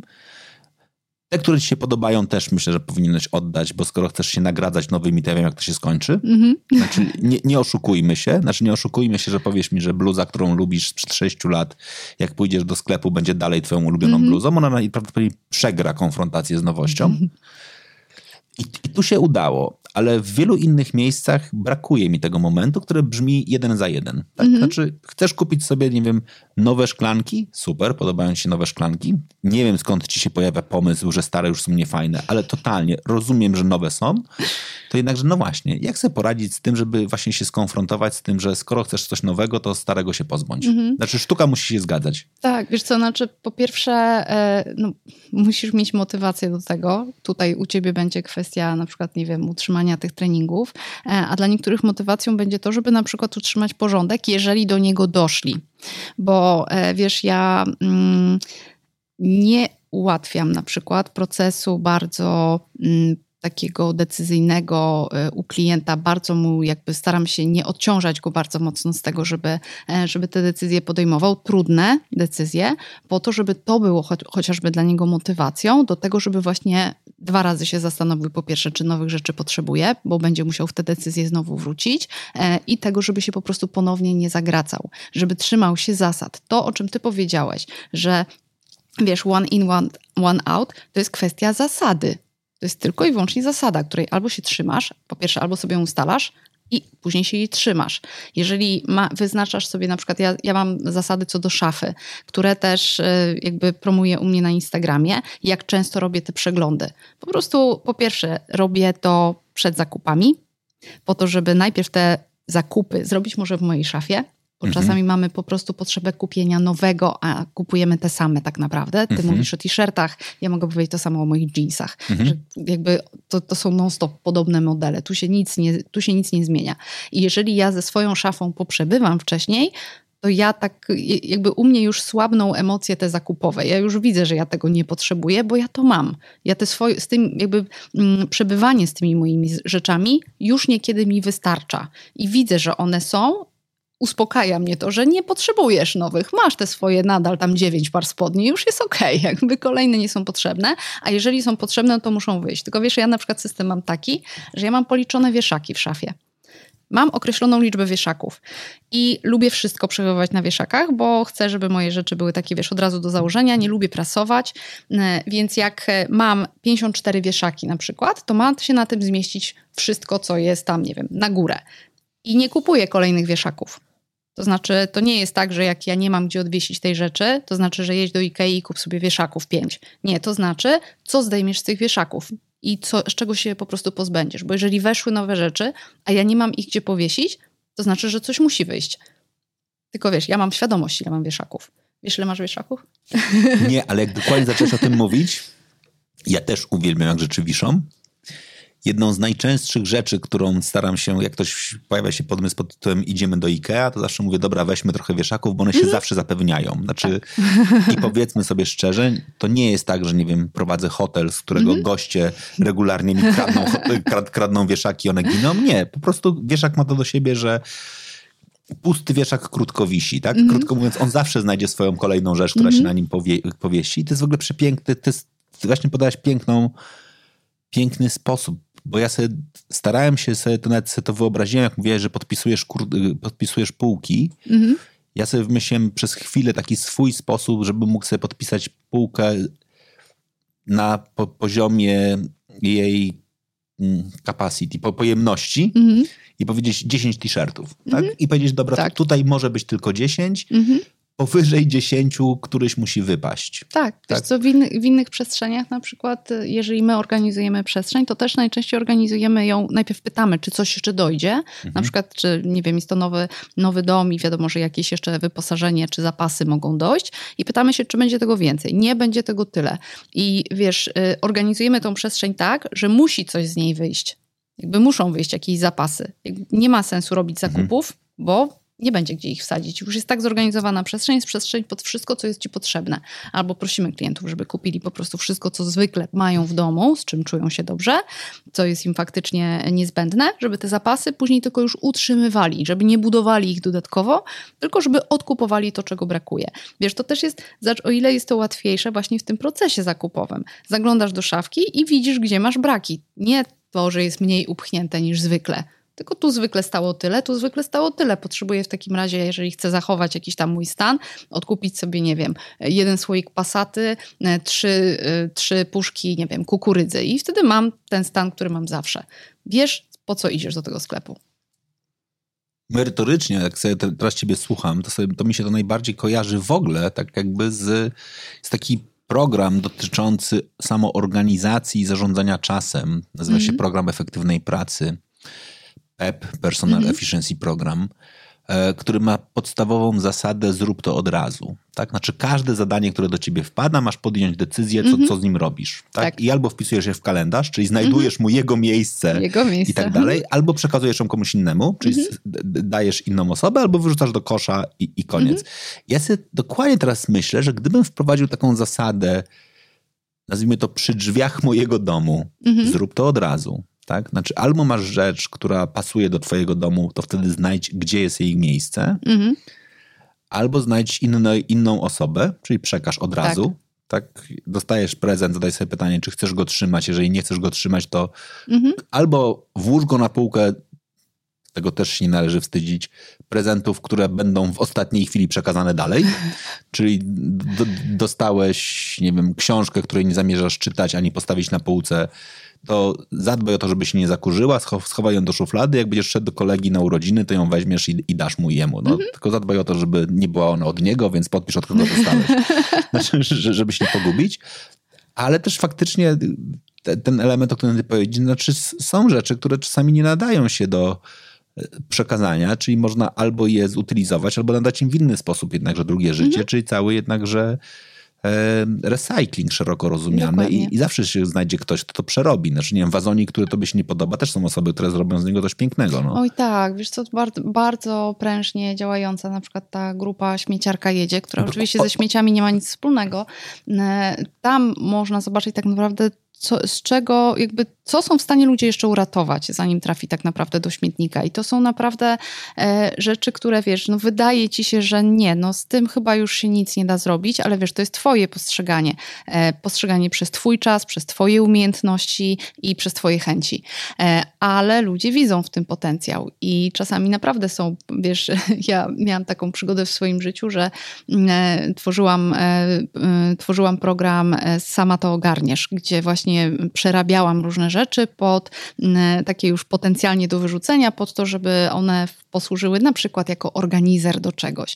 I łącznie z tym, że robiłam, wiesz, organizery z puszek od konserw. I czy jakby, czy dla ciebie to będzie sposób na to, żeby wykorzystać jeszcze puszkę od konserw? Być może nie, ale taka osoba jak ja na przykład bardzo chętnie przyjęłaby puszkę, zamiast iść do sklepu i kupować tą kukurydzę i ją tam jedząc przed programem, nie? Bo ja po prostu tego potrzebowałam. Różne mamy y, jakby, różne mamy y, umiejętności, różne mamy y, potrzeby, więc te rzeczy faktycznie warto jest wystawić. Oczywiście trzeba mieć jeszcze czas na to, y, ale jeżeli masz taką chęć, jeżeli to cię też będzie motywowało do tego, żeby, y, żeby rzeczy nie wchodziły do twojego domu niepotrzebnie, bo będziesz miał świadomość, że później to, to, to cię kosztuje czas, e, no to jak najbardziej zalec, zalecałabym robić coś takiego, chociażby po to, żeby właśnie przetrenować to później właśnie przy zakupach. Czy ja jestem gotowa na to, żeby kupić tą rzecz, a później na przykład poświęcać temu czas, żeby to gdzieś komuś dalej wydawać. Bo to też zajmuje czas. To prawda. Znaczy, są takie rzeczy, co do których na przykład wiemy, że one są absolutnie zbędne, tylko trzeba się zmobilizować do tego, żeby wydać. Wy nie widzicie tego, bo akurat jesteśmy tylko audio, ale jesteśmy w studio, gdzie na, na trzech ścianach widzą, wi, wiszą kotary. Za tą kotarą jest metr jeszcze. Aha. I, I za tym metrem tam są szafy. A, czyli tam jest magazyn. I tam są wszystkie rzeczy, które kiedyś były z poprzedniego biura, które wjechały tutaj po prostu w kartonie i powiedziałem, kiedyś to przejrzę. I one wjechały tutaj dwa lata temu. To jest magazyn odwleczonych decyzji. Tak, to jest dokładnie taki moment. Tak, dwa lata temu powiedziałem, dobra, teraz nie mamy czasu, wyprowadzaliśmy się z poprzedniego biura i studia, spakujmy to. Dokładnie trochę, jak gdybym sobie dał wtedy deadline, który brzmi, opiszmy te kartony, jeżeli czegoś nie wyciągnę przez dwa lata, to znaczy mogę wy- wywalić karton w całości, Dokładnie. to byłoby ok. I wiesz, co jest ciekawe? Jak teraz o tym myślę, powinienem to zrobić. Tak ja mam takie myślenie, kurczę, a może tam jest coś wartościowego? Mhm. Ale to jest przekonanie. No nie może być nic, wa- nic wartościowego, skoro po, po, po, przez dwa lata tego, do tego nie sięgnąłem. Dokładnie, nie było ci potrzebne. Znaczy to, że ma jakąś wartość, to jest okej, to, to Mhm. Tylko co ci po tej wartości, Znaczy, jeżeli tam, skoro tam leży za kotarą Znaczy, nie? wiesz- i nie wiesz, co to jest. znaczy tam może być nawet najbardziej wartościowy przedmiot. Mhm. Tak długo jak go nie używam, to, to, to nie ma znaczenia. Tylko muszę w swojej głowie oznaczyć, zmienić, że nawet jeżeli to jest wartościowe, to może lepiej, Mhm. to wyciągnę to, sfotografuję i wystawię. Na przykład. Bo to na pewno już nie Mhm. ma wartości dla mnie. Znaczy, jeżeli ma, ma wartość dla świata, jeżeli tam jest, nie wiem, jakiś bardzo droga statuetka, ale nie taką, którą dostałem, tylko nie, jakakolwiek, którą można postawić na dowolnej półce, to powinienem ją wystawić. Mhm. To jest turbo odkrywcze właśnie teraz, że bo ja się boję tego sprzątać w takim sensie, że nie chce mi się. Po drugie, e, powinienem zamówić faktycznie kontener i to wszystko wywieźć, ale z Mhm. drugiej strony może faktycznie to mogę powoli wystawiać. Mhm. No wiesz, taką misję poszukiwawczą możesz sobie zrobić, jeżeli to cię będzie motywowało, a widzę, że już zaczynasz tak... Nie, znaczy mnie, mnie w ogóle. Ja teraz, ja teraz zastanawiam się, czy w ogóle są usługi na przykład ludzi, którym, którym można to zlecić? A, wiesz co, to jest coś, czego bardzo brakuje na rynku moim zdaniem i moją pierwszą taką myślą biznesową było to, że ja nawet miałam w ofercie, w pierwszej ofercie architekta porządku było to, że ja zabieram te rzeczy, które są do sprzedania, które się nadają e, i ja to sprzedaję i to będzie moja, mój sposób na to, żeby zarabiać poza zleceniami u klientów e, w tych czasach, kiedy na przykład nie, nie, nie mam jakiegoś, nie mam zlecenia, nie mam nowego klienta. Natomiast no, jakby klientów na tyle szybko mi zaczęło przyrastać, że tą usługę wyłączyłam, bo nie miałam na nią czasu. Jedyne, co zostało, to to, że zabieramy rzeczy, które są do oddania e, mhm. i po prostu jakby dystrybuujemy te rzeczy w odpowiednie miejsca. E, bo po prostu no, klient wie, że nie ma na to czasu e, i żeby to nie stało gdzieś tam w przedsionku, nie wiadomo ile, e, ile czasu, no to my to po prostu zabieramy i rozwozimy już po, po tych miejscach, które znamy, które wiemy, że przyjmą te rzeczy, bo też, wiesz, niekiedy mm, nie każdy ma świadomość tego, że właśnie nie każdą rzeczą obdarowując jakieś miejsce robisz jej dobrze. Ja mam taki przykład domów dziecka i też z taką, wiesz, wielką po prostu nadzieją, że ja pomagam właśnie, wywoziłam jakieś rzeczy, a właśnie to było na początku mojej kariery zawodowej, gdzie po prostu w którymś momencie tam przy, nie wiem, trzeciej, czwartej dostawie e, w końcu pani dyrektor wzięła mnie, wzięła mnie do gabinetu i mówi, słuchaj, ja wiem, że ty chcesz pomóc i że ty to robisz z dobrego serca, tylko my mamy problem z magazynowaniem tych rzeczy, mhm. bo my nie mamy dzieci w tym wieku. Mhm. I wiesz, oni tak na początku nie chcieli mi robić przykrości, bo widzieli, że ja po prostu wpadam z tym entuzjazmem, że nie dość, że pomogłam mojej klientce, zabrałam jej rzeczy, e, ona teraz ma luz w szafie, ma wszystko fajnie zorganizowane i jeszcze pomagam dzieciakom z domu dziecka, jakie to jest fantastyczne. I oni nie chcieli gasić mojego zapału, e, ale po prostu w którymś momencie jak zobaczyli, że to ma swoje jakby konsekwencje, że ja jestem już takim stałym dostawcą jakichś rzeczy, to po prostu powiedzieli mi, że słuchaj Aga, my potrzebujemy takich i takich rzeczy, a zresztą mamy po prostu problem. I do mnie wtedy też dotarło, że aha, to, to, to, ja mogę robić komuś problem e, e, po prostu rzeczami od jakiegoś klienta. Tak jak my czasami robimy, my, my, my, pokolenie takie, wiesz, które ma rodziców na przykład w domach gdzieś większe, wiesz, większe domy, w których już nie mieszka tyle, mhm. E, tylu domowników e, i e, właśnie przenosimy swoje problemy na zasadzie, no nie mam na to miejsca, to zawiozę do mamy na przykład, to nie? To zawiozę tam do rodziców, bo oni przecież mają strych, bo mają garaż, bo mają coś tam i podrzucamy im po prostu te rzeczy, przerzucamy tak naprawdę na nich ten problem i w którymś momencie nawet czasami dochodzi do tego, że to oni toną nie swoich rzeczach w ogóle. I oczywiście też się ich nie pozbędą, bo to nie ich, tylko ich dzieci, które zaufały i przekazały tutaj do przechowywania. Więc to jest, to jest też takie coś, na co trzeba uważać, bo ja też jest, e, zdarza się, że e, trafiam na takie sytuacje, gdzie właśnie klienci mówią, nie, to, to ja, ja to zawiozę do, do mamy. Ja mówię, czekaj, ale mamie to jest potrzebne, czy chcesz tam magazynować, bo mam miejsce? Mm, no, to drugie. Ja mówię, słuchaj, no to wiesz, jeżeli to jest faktycznie coś sezonowego i nie masz na to miejsca, no to okej, okay, jeżeli tak się umówicie, okej. Okay. Natomiast jeżeli to jest na zasadzie nie wiem, co z tym zrobić, czyli robię magazyn odwleszonych decyzji, tak jak ty za kotarą, no to to jest tak naprawdę przerzucanie tylko i wyłącznie swojego problemu, więc lepiej go po prostu rozwiązać tu i teraz, jeżeli ta rzecz nie jest ci potrzebna, to po prostu się jej pozbądź. A jeżeli chcesz bardziej poczuć konsekwencje odkładania swoich decyzji, to wynajmij magazyn. Ale właśnie chciałem powiedzieć, bo jak o tym mówisz, to to nie jest mój jedyny kłopot, bo ja jeszcze mam wynajęty magazyn, dokładnie A, no taki, taki tam w e, tych takich mag magazynach -hmm. współdzielonych mam -hmm. wynajętą komórkę w której zawieźliśmy rzeczy. Ja tam ja nawet nie wiem, gdzie mam klucz do, do kłódki, szczerze mówiąc. Znaczy, prawdę powiedziawszy, ja, jakiś czas temu faktycznie się pojawiła sytuacja, że potrzebowałem jedną rzecz z tamtego magazynu, ale to nie była na tyle silna potrzeba, bo jak, jak widać mm -hmm. żyjemy, bo nie znalazłem klucza do kłódki, więc nawet, nawet, nawet to. Zobacz, to płacisz, płacisz za magazynowanie niepotrzebnych rzeczy. No, właśnie sobie dokładnie widzę. Znaczy ja w ogóle jak ciebie... Czyli możesz policzyć, ile cię to kosztuje. rocznie. Przechowywanie twoich niepotrzebnych rzeczy. Totalnie tak i mam świadomość tego, że nawet jeżeli bym uznał, że one mają jakąś wartość, bo z jakiegoś powodu je tam uznałem, że chcę, żeby tam były, to dalej ta wartość nie ma nic wspólnego z jej wartością użytkową. Znaczy, to, mhm. to, nie jest tak, że mam tam antyki, tak, które niech sobie -hmm. leżą i ich wartość rośnie. Są wszystko rzeczy, których jeżeli cokolwiek, to wartość spada, a, a najprawdopodobniej i tak już dzisiaj pewnie nawet jakbym chciał skorzystać z czegokolwiek, co tam jest, to i tak kupię nowe. Mm. Wiesz, jest taka metoda odgracania, bardzo ekstremalna. E, szwedzka metoda odgracania przedśmiertnego. Mhm. I e, być może jak będziesz chciał się zmierzyć e, z tymi swoimi magazynami, to to będzie dla ciebie ciekawe ćwiczenie, e, żeby odgrzebując takie miejsca, myśląc o tej przestrzeni, myśleć, myśleć o tej przestrzeni tak, jakby to było miejsce, z którym ma sobie poradzić ktoś bliski twój, kiedy ty odejdziesz. I czy ty byś chciał być kojarzony w ogóle z tymi rzeczami? Powiem ci, że to jest naprawdę wow. mega ekstremalne. I ja miałam okazję przeprowadzać taki deklatering z osobą, e, z mężczyzną, któremu odeszła żona. I widziałam po prostu ten proces. E, wiesz, jak on otwierał jakieś pudła jej i mówił, po co ona to trzymała? Co to było? W ogóle wiesz, do czego to służyło? On nie wiedział. Ale wiesz, w takim trudnym momencie, kiedy jakby no, żegnał się z, ty, z żoną, z tymi rzeczami, to wiesz, on patrzył na to przez pryzmat jakiś, wiesz, totalnie jakichś starych szmat, takich, wiesz, mhm. gdzie w ogóle jemu się to z niczym nie kojarzyło, to nie było pamiątkowe. Wiesz, zobacz, z jakim problemem tak naprawdę on został. Mhm. Zamiast tak naprawdę, wiesz, zamykać jakieś rzeczy sobie tak, wiesz, w głowie, żegnać się z tą bliską osobą, to on przerzucał jakieś rzeczy, będąc nawet czasem wściekły na to, że na cholerę ona to tutaj w ogóle wszystko chomikowała. Wiesz, jak pomyślimy w tym kontekście czasem o naszych rzeczach, czy to jest to, z czym na przykład chcę, żeby mój syn nie kojarzył. To no. jest, wiesz, albo bo to, czy to będzie miało dla niego znaczenie, czy nie. Być może nie, nie wszystkie rzeczy będą dla niego miały znaczenie, ale czy chcę z tymi wszystkimi rzeczami na pewno, żeby on mnie jakoś tak, wiesz, kojarzył.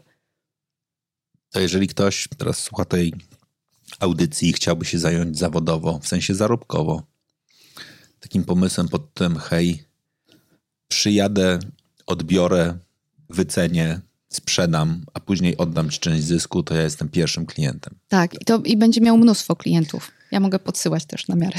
Totalnie, bo, bo wiesz, bo wiesz też, o co, tak, teraz właśnie tak sobie o tym myślę, że to czasami jest takie myślenie pod tytułem, kurczę, już tam upraszczam, nie wiem, jest tam coś, co, nie wiem, nowe kosztuje 1000 zł, pewnie zaużywane, jakbym się sam postarał, to wezmę 200, ale wiadomo, że się nie postaram. Mhm. I teraz 200 zł też jest za dużo, żeby oddać. Mhm.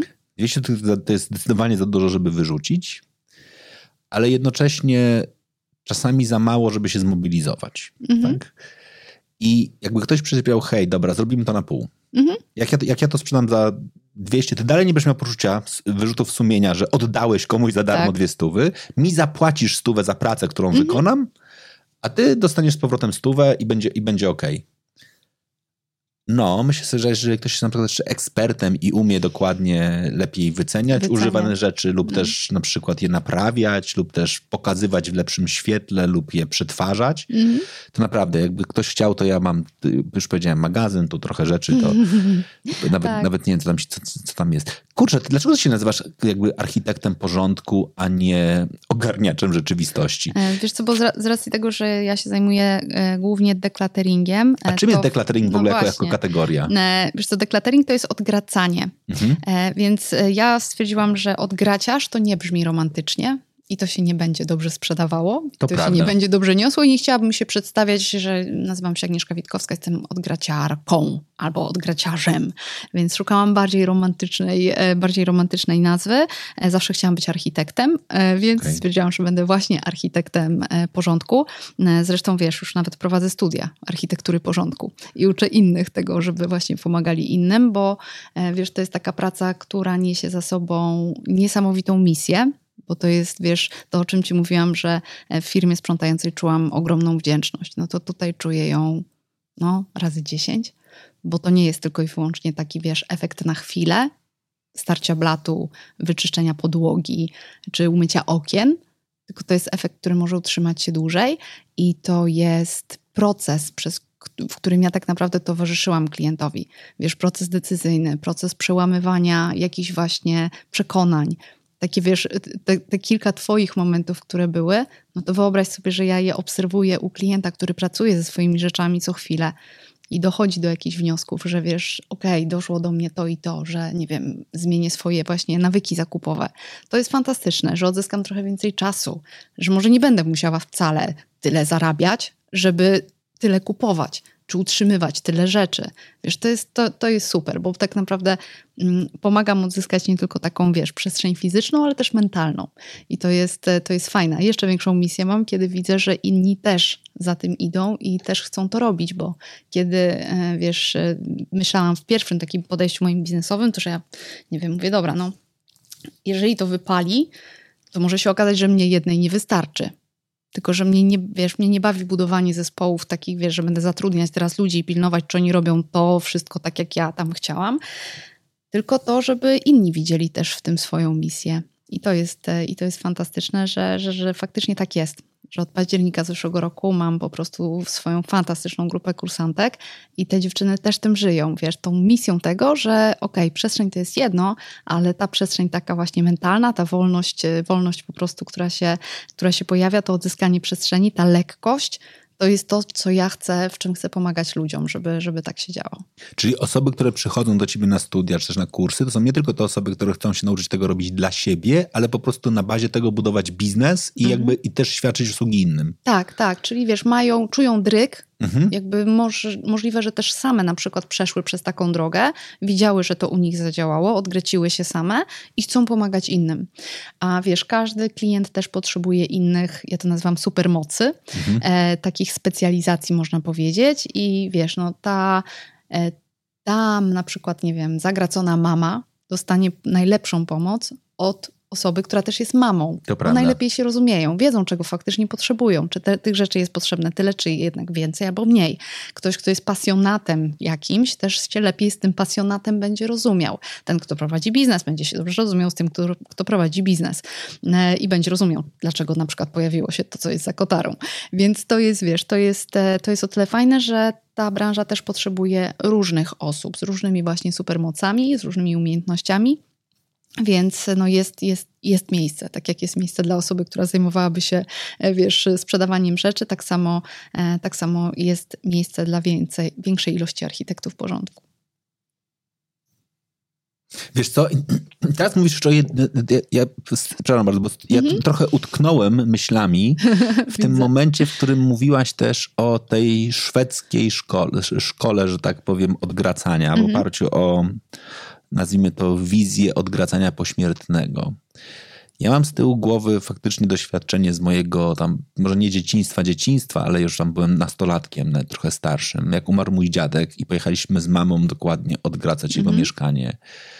On był gigantycznie kompulsywny, w związku z czym znaleźliśmy jakieś tony leków na przykład, albo mhm. nie wiem, do dziś pamiętam całą szafę waty na przykład, którą, którą mhm. gdzieś tam miał, ale to, to, to, ja mam świadomość tego, z jak dużym problemem zostawiasz kolejne osoby. I teraz właśnie sobie uświadomiłem, że są dwie rzeczy, które są totalnym tematem tabu w Polsce, o których nie wolno rozmawiać. Znaczy w ogóle śmierć jest głównym elementem. Ale mm -hmm. i, i, z tej perspektywy patrząc, mnie do szału doprowadza to, że ludzie nie spisują testamentu. Mm -hmm. I uważam, że niespisanie testamentu jest największym możliwym egoizmem ever, bo to jest przerzucenie odpowiedzialności mhm. za twoje decyzje dotyczące twojego majątku na kłótnię rodzinną, na prawnika, wydłużenie sprawy. Tak. Absolutnie. I jak rozmawiam z ludźmi od testamentów, oni mówią, wiesz, największa obawa jest ludzi tego, że spisanie testamentu jest trochę pożegnaniem się ze światem. Ja mówię, ale jak? Czekaj, spisujesz testament właśnie, właśnie po to, żeby się nie żegnać. Znaczy mm -hmm. po to, żeby mieć święty spokój i powiedzieć, hej, wszystko jest, wszystko jest ogarnięte, to teraz wręcz przeciwnie, mogę żyć na pełnej petardzie. Znaczy właśnie mogę jeszcze bardziej ryzykować, mogę jeszcze fajniej się bawić i, mm -hmm. i robić jeszcze fajniejsze rzeczy. I teraz jak ty o tym powiedziałaś, ja sobie myślę, gdybym miał pójść do moich rodziców i powiedzieć, słuchajcie, mam prośbę, znaczy odgraćcie swój dom tak? Znaczy, nie zostawiajcie tego problemu mi i mojemu bratu, mhm. bo po pierwsze, my nie będziemy wiedzieli, które rzeczy są tymi, które są dla was sentymentalne, ważne, które chcielibyście, żebyśmy naprawdę potraktowali jako pamiątkę rodzinną. W związku z czym jest ryzyko, że zachowamy sobie rzeczy, które dla was nie mają znaczenia. Mhm. To lepiej teraz to zróbmy i teraz sobie przyjdźmy i powiedzcie, hej, to wy powiedzcie, co wy byście chcieli, żebyśmy my zachowali, tu połóżcie rzeczy, mhm. które wy nie chcecie, żebyśmy my zachowali. Jeżeli któreś są z nich ważne dla nas, to my je oznaczymy, to mhm. będziemy pamiętali. Reszty się pozbądźmy w dobrym tego słowa znaczeniu. I dzięki temu zostawi, zostawiasz, że tak powiem, kolejnym pokoleniom intencje. Tak. No, fajny pomysł. Bo to jest, wiesz, to jest taki moment, w którym naprawdę sobie myślę o, nie wiem, mój ojciec, który był długo w swoim życiu w Nigerii, związku z czym w połowie jego domu są różne maski nigeryjskie i mm -hmm. różne inne rzeczy. Ja właściwie teraz nie mam, teraz, teraz zadałem pytanie, czy odpukać, gdyby mój ojciec umarł, to co my mamy zrobić z tymi maskami? Znaczy, czy my mamy je jednakże sprzedać, bo to jest jego wspomnienie i nas ono nie dotyczy, i mamy to w nosie, czy też on ma jakąś intencję, że tam jest na przykład któraś, którą bardzo ceni i chciałby, żeby została jako pamiątka po nim. Wiesz co, ale zobacz też, jak, e, jak to, o czym mówisz, może fantastycznie pobudzić do rozmów, do rozmów. w ogóle o tych Dokładnie. rzeczach, nie? I to też jest fajne, że w ogóle dowiesz się, co stoi za tą rzeczą, jeżeli ona faktycznie ma znaczenie. Bo tak jak mówisz, nie wiesz, ale może się dowiesz. I może ta rzecz faktycznie mhm. nabierze wartości również dla ciebie. E, wiesz, mm, mówiłeś o tym, że wiesz, że zaproponowałbyś rodzicom to, żeby się odgracili. To, to nie zawsze jest to się nie zawsze spotyka z dobrym jakby efektem, bo niekiedy jak kogoś prosimy o to, żeby się odgracił, to od razu staje o koniem. Mhm. Jeżeli nie jest na to gotowy i jemu to nie przeszkadza, bo naprawdę to nie jest tak, że wszyscy muszą. Mhm. E, jeżeli jemu to nie przeszkadza, to stanie o koniem i właśnie tego nie będzie robił. Ale to, co zaproponowałeś, czyli wybierzmy te najważniejsze dla was rzeczy, jakby porozmawiajmy o tym, co tutaj się znajduje i co jest takie ważne, co chcielibyście, żeby, e, żeby na przykład zostało i żebyśmy opowiadali, nie wiem, naszym dzieciom o tym, że tutaj dziadek był, nie wiem, w Nigerii i przywiózł taką mhm. maskę i taka historia się Dokładnie. z tym wiąże, nie? E, więc w ten sposób fajnie. Być może to zaskutkuje i tak właśnie odgracaniem jakichś rzeczy, bo się okaże, że sami dojdą do tego, że Boże, w ogóle po co tego tyle? E, ale jakby tutaj chciałabym zaznaczyć to, że, że właśnie jakby mm, proponowanie odgracania komuś nie jest dobrym, nie jest dobrym rozwiązaniem. Ja czasem dostaję takie propozycje, mhm. żebyśmy, e, czy mogłabym na przykład wystawić taki, wiesz, kupon, bon, voucher, bo chciałabym mojej mamie, czy na mojemu tacie, mojej babci dać w prezencie twoje usługi. Nie, nie, nie. Bo, to, bo my nie będziemy tak naprawdę wtedy współpracować z tą osobą obdarowaną, jeżeli ona nie jest przekonana, tylko będziemy walczyć o te rzeczy. A to mhm. nie o to chodzi. Jakby wtedy, wiesz, usługa nie będzie, nie będzie efektywna, umęczymy się obie, to nie jest dobry pomysł, to nie jest dobry, e, to dobry plan na prezent. To ładne, to w ogóle to przepiękne. To moją intencją było w ogóle takie naprawdę totalna zmiana paradygmatu. Znaczy, że do tej pory myślałem tylko i wyłącznie o, e, o testamencie, właśnie, czyli o kategorii pod tytułem zapiszmy tylko te rzeczy, które są tam finansowo wartościowe. Mhm. Tam, okej, okay, możesz wprowadzić kilka rzeczy, które są emocjonalne, ale jest też gigantyczne przyzwolenie, żeby powiedzieć: hej, szafa, która jest w pokoju X, jest cała do usunięcia. Znaczy, tak, tak, teraz tego potrzebuję. Ja, ja teraz tego potrzebuję i z tego korzystam. Pamiętajcie, mhm. że w przyszłości pakujecie ją w całą w karton, wywodzicie gdziekolwiek do punktu, który je przyjmie. Nie zastanawiacie mhm. się w ogóle, czy tam, jaka, czy tam jest jakakolwiek rzecz, z której ja mam jakikolwiek jakby myślenie emocjonalne. Nie mam. No, tam dokładnie. są rzeczy po prostu codziennego użytku. No idę chyba sprawdzić, ile mam patelni. no i zastanów się, co jest dla ciebie ważne i co ty byś wyciągnął z pożaru.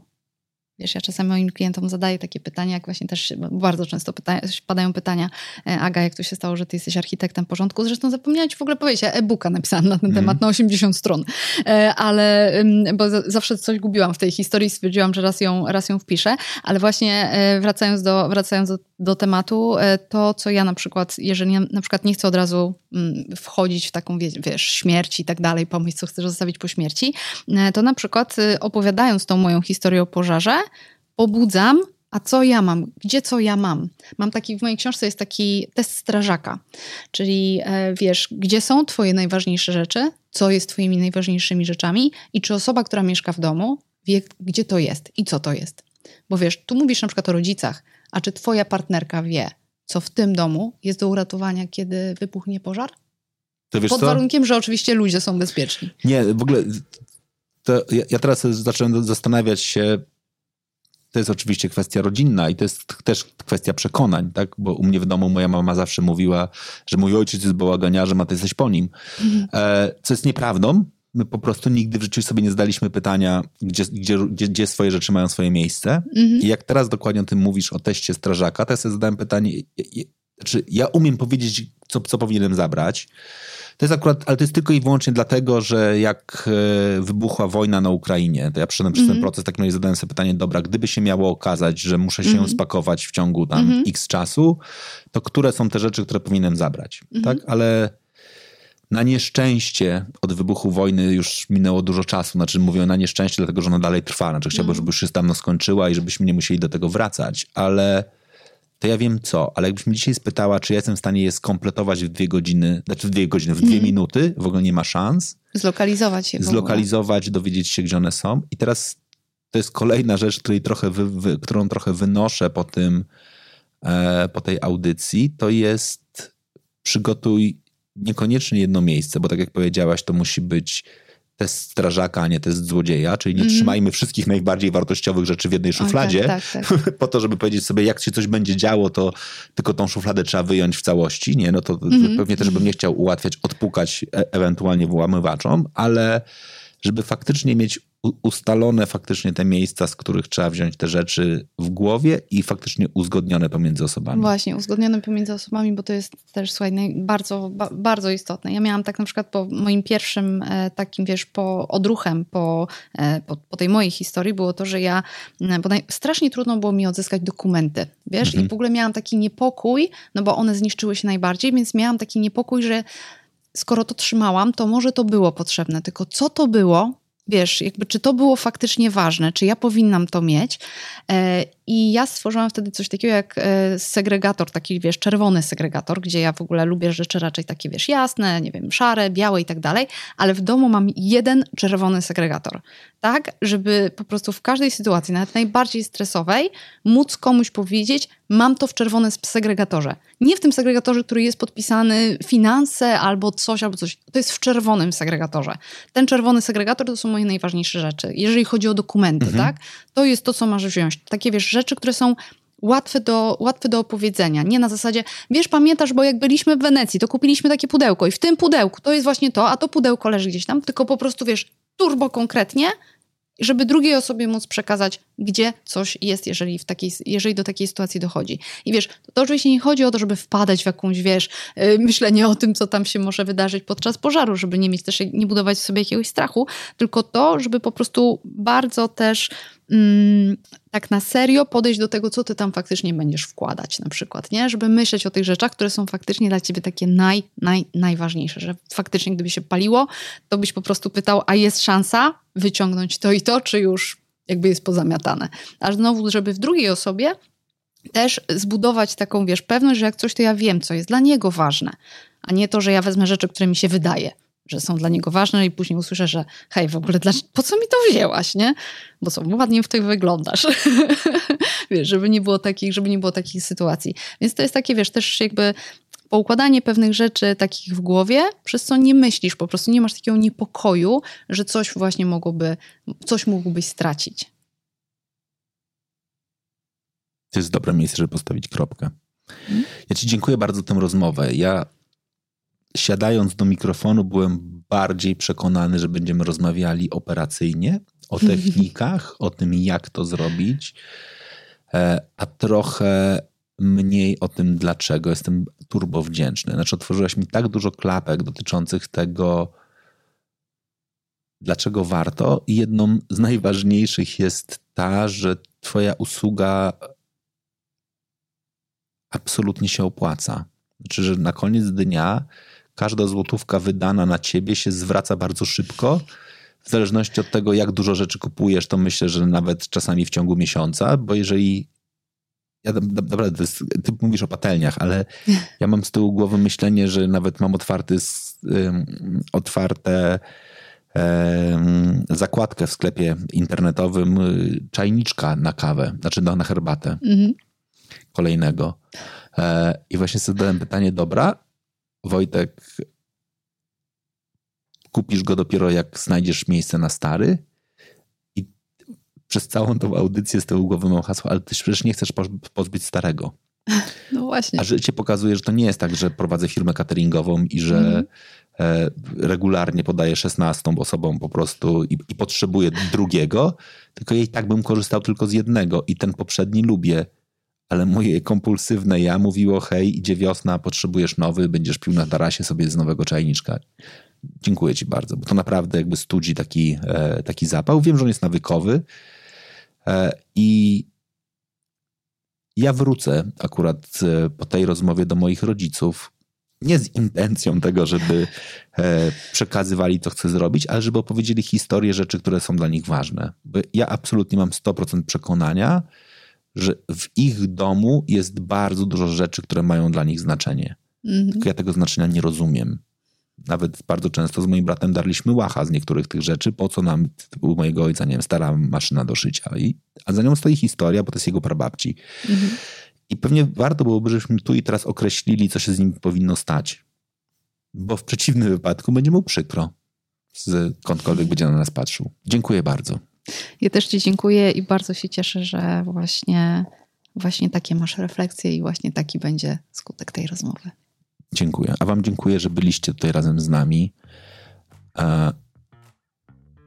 Nie chodzi chyba o to, żebyście od razu pozbywali się swoich nawyków zakupowych, ale myślę sobie, że warto, żebyście przejrzeli przestrzeń, w której jesteście i znaleźli nowe miejsce dla przedmiotów albo u Was, jeżeli są ważne, albo u nowego właściciela, jeżeli ten nowy właściciel się nada, albo no właśnie, już w ostateczności ewentualnie gdzieś, gdzie ktoś inny jeszcze coś z nimi zrobi.